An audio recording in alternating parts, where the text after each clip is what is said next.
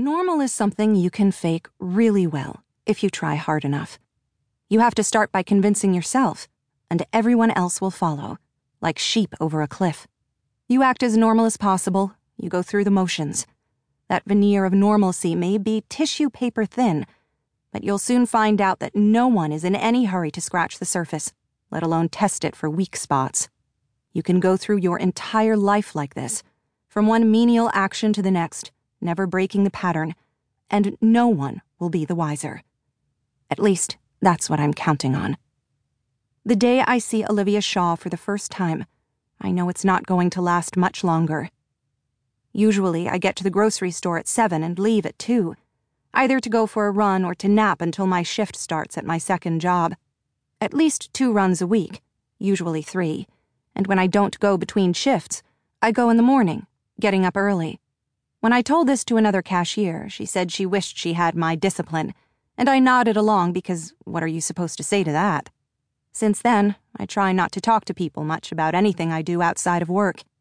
I've had this job for almost 6 months now, which is a long time for me, and soon it'll become strange that I don't socialize. That girl isn't here today. I haven't seen her in a while. Maybe the manager changed her shift. Maybe she got fired, I don't know. The manager is Charlene, and she looks like a Charlene. Orthopedic shoes and perm and eternal frosty lipstick in a shade that should have been discontinued back in 1989. I suppose she thinks of herself as some sort of mother hen figure, but I noticed the look she gave me when I came in 15 minutes late. The air outside is like breathing a swimming pool, and my hair is frizzing, stubbornly curling despite being racked with hot tools only an hour ago.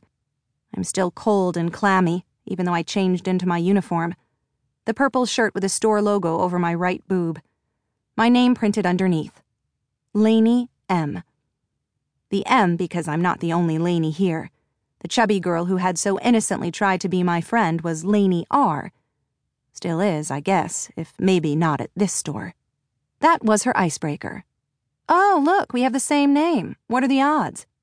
I didn't tell her no one calls me Lainey. No one important, anyway. It doesn't matter. I didn't even choose the name for myself. They picked it at random at the hospital. Some soap opera heroine's first name and a generic surname to go with it. As common and unremarkable as possible. Hiding me in plain sight, that was the rationale. And it worked, the hiding thing. At least until today. Today, Charlene the manager pushes a slim stack of the usual flyers for me to put up beside the double glass doors of the entrance and exit. I'm still a little slow, and I take them automatically, forgetting that it's not Sunday and I just did that, the specials for the week. Ground beef, $3.99 a pound. Condensed cream of tomato, 3 for $4.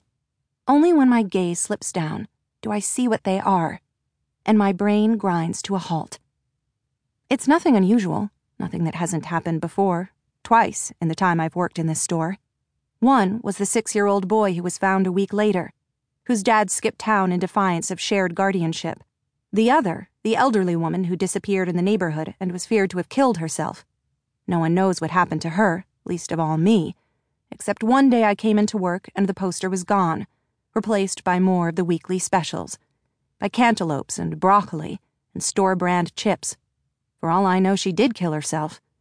But she's not the kind of missing person who interests me. But today, I look down at the stack of papers in my hands, and I see her. Olivia Shaw, age 10.